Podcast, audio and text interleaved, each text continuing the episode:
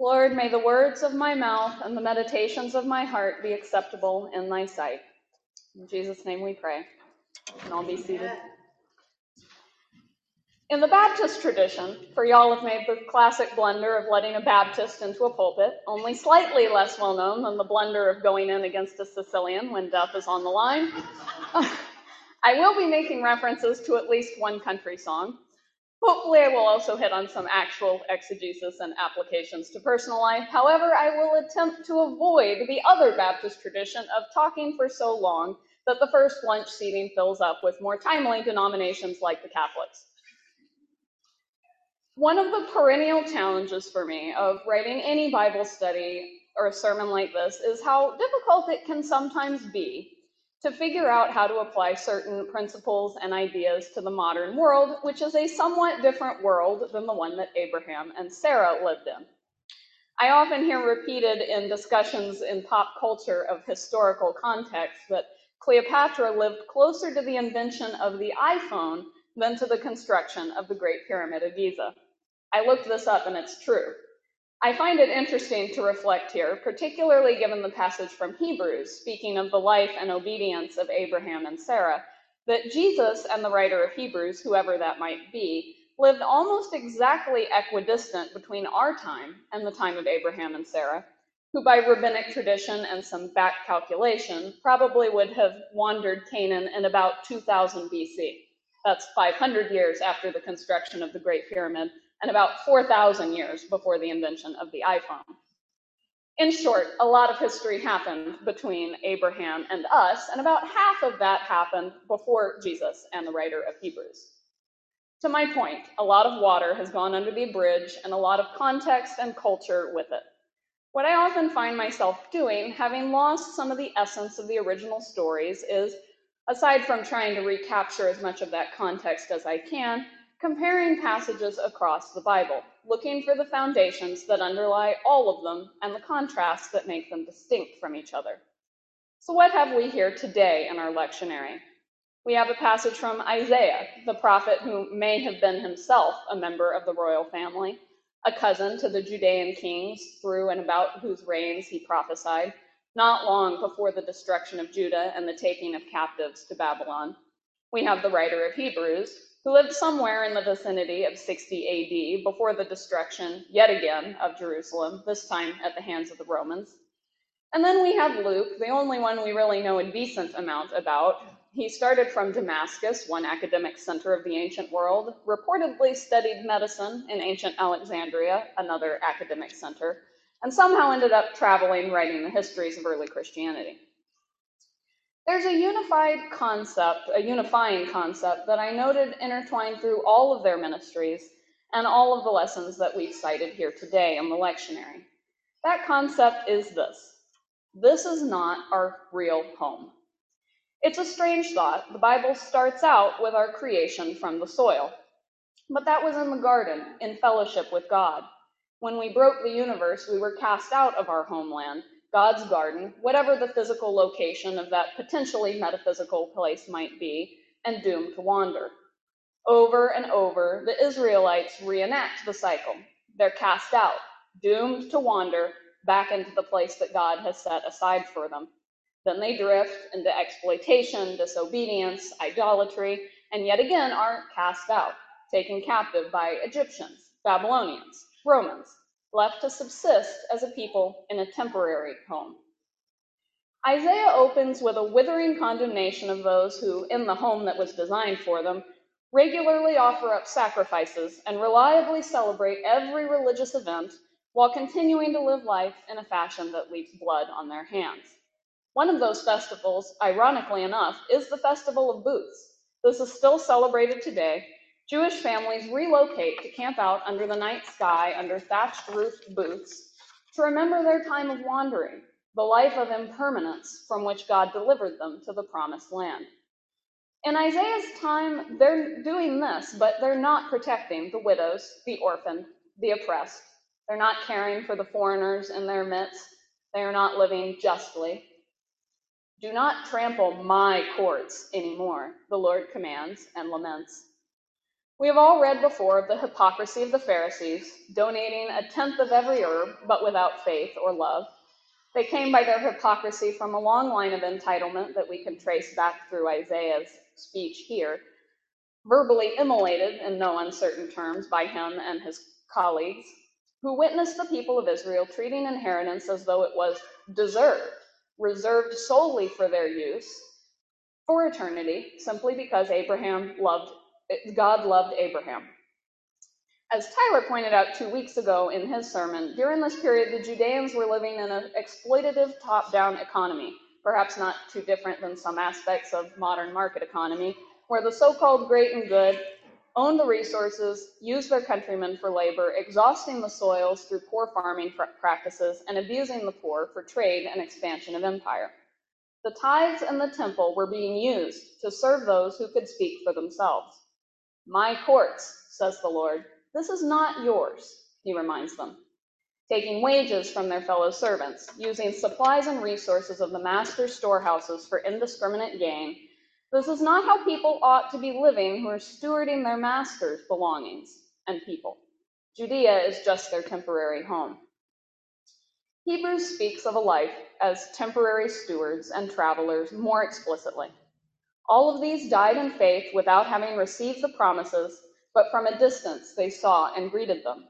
They confessed that they were strangers and foreigners on the earth. For people who speak in this way, make it clear they are seeking a homeland. If they had been thinking of the land that they left behind, they would have had opportunity to return. But as it is, they desire a better country, a heavenly one. Therefore, God is not ashamed to be called their God.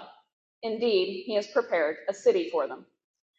The writer speaks of many saints here, although our focus is on Abraham, which is why I led with a refresher on his chronicity. I chuckled a bit when the commentary I was reading focused exclusively on Abraham's unfailing blind obedience.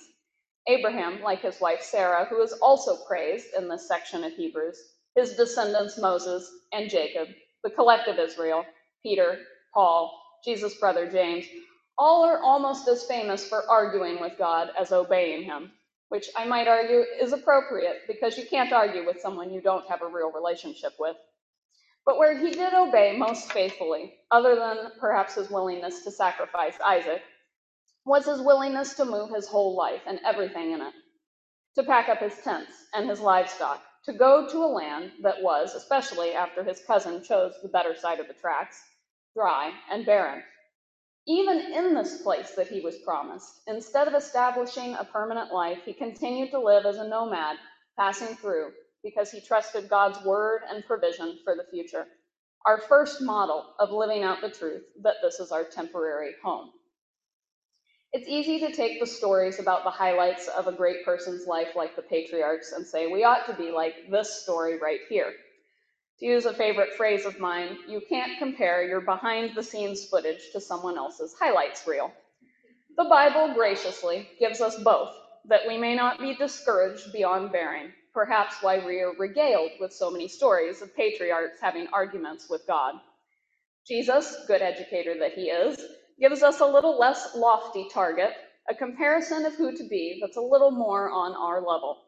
He calls us little flock which apparently from my reading actually uses the double diminutive. So in Greek, it's we little flock, how small we are in the scheme of things. He tells us to be like servants, ready for our master coming home from the feast. Only some versions translate it this way, uh, and we saw it as fasten your belt, but Jesus uses the term gird your loins. This is often repeated in fiction today, especially in movies, as though it implies some kind of armor. It's actually not a military term at all. Middle Eastern men then, as now, wore long robes. Jesus is likening readiness to hiking up your skirts to get ready to run. It's not elegant, not how you would entertain company, and in fact, shameful in public. I've heard it said before that in the tale of the prodigal son, it's significant that the father ran to meet his lost son not merely for emotional impact, but because any man would be exposing himself to censure to run burying his legs immodestly to lookers on. What Jesus is asking us to do and be is not about getting ready to debate a point or win a war. It's about breaking yourself down to serve. In turn, Jesus promises the master of all will gird up his loins and serve his servants. Not an empty promise from the Son of Man, who very soon thereafter did the literal same to wash his own disciples' feet. I was a little puzzled when studying this gospel passage about the transition from this call to be like servants waiting for the master to return to the brief line about the owner not knowing when the thief will come, particularly given that afterward Jesus transitions back into a longer elaboration at Peter's request of what it means to be a faithful servant and steward. Tyler's sermon two weeks ago gave me a few ideas. At first, I wondered how many people of Jesus' original sermon were upper class. We're often reminded many of his followers, maybe most of them, were of modest means, even marginalized, but certainly not all of them. And I wondered if some of them could not begin to imagine what the life of a faithful servant is like from the inside, as they were accustomed only to the role of master and homeowner, and that perhaps this is a reminder to them of the consequences of unreadiness from a perspective that they could understand. But where Tyler's sermon inspired me was thinking about the fact that Jesus' metaphor for our lives is of servants living in a home that is not our own. We're holding it in trust for the master, caring for its investments, fostering its crops, a recurring metaphor that appears in many of his parables of our role as custodians of his kingdom on earth, preparing the fields for him to reap the harvest of saints. He is coming back for us and for what we've planted, and if we greet him as we ought to, as his stewards, so excited for his arrival that we're staying up late into the second and the third watch, he will greet us in return with great joy. If we treat our time here as if we are the owners, as if it is our house, then yes, the master's return will feel to us like thievery. God does come to steal us away from that which we have stored away here on earth, because we were storing the wrong things in the wrong places all along. So, what does this look like for us? What strife comes from living our lives as if this world belongs to us and is our birthright? I immediately think of ideas like uh, the prosperity gospel of how doing good earns good, like it's our wages, because it makes a carrot out of material ownership and a stick out of grief and brokenness. Things like the idea that we own this world and that we're here to inherit it tell us that we can make our businesses and our families, our country, our world successful by our own definition if everyone is just righteous enough, which more often than not ends up with us all just trying to make everyone else follow the right rules.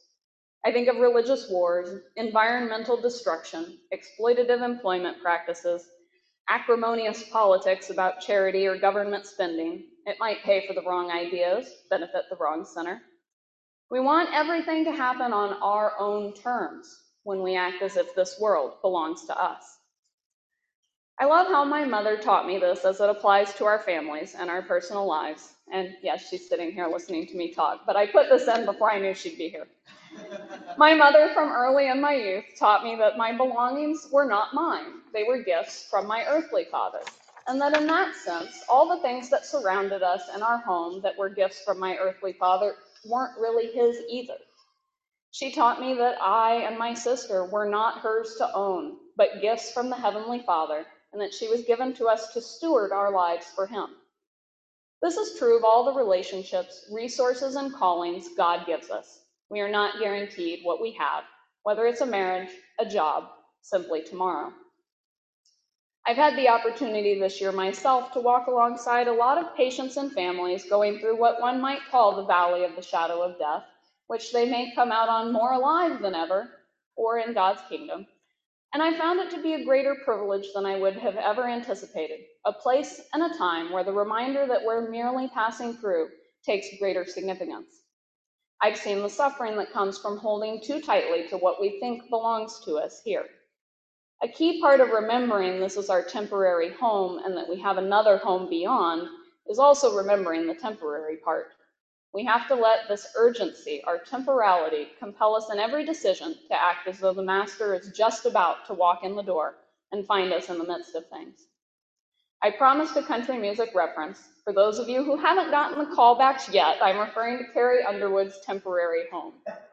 She narrates the story of four people a little boy in a foster home, a woman and her baby girl in a halfway house, and a man at the end of his life, all of whom are reflecting on why they're not afraid of their own circumstances.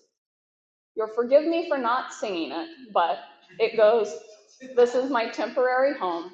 It's not where I belong. Windows and rooms that I'm passing through. This is just a stop on the way to where I'm going. I'm not afraid because I know this was my temporary home. I talked about where Jesus goes with his sermon after the part about the thief, but I didn't mention where he came from immediately prior. Before this passage is the passage colloquially entitled, Do Not Worry, in which he tells us not to worry about tomorrow, what we'll eat or drink.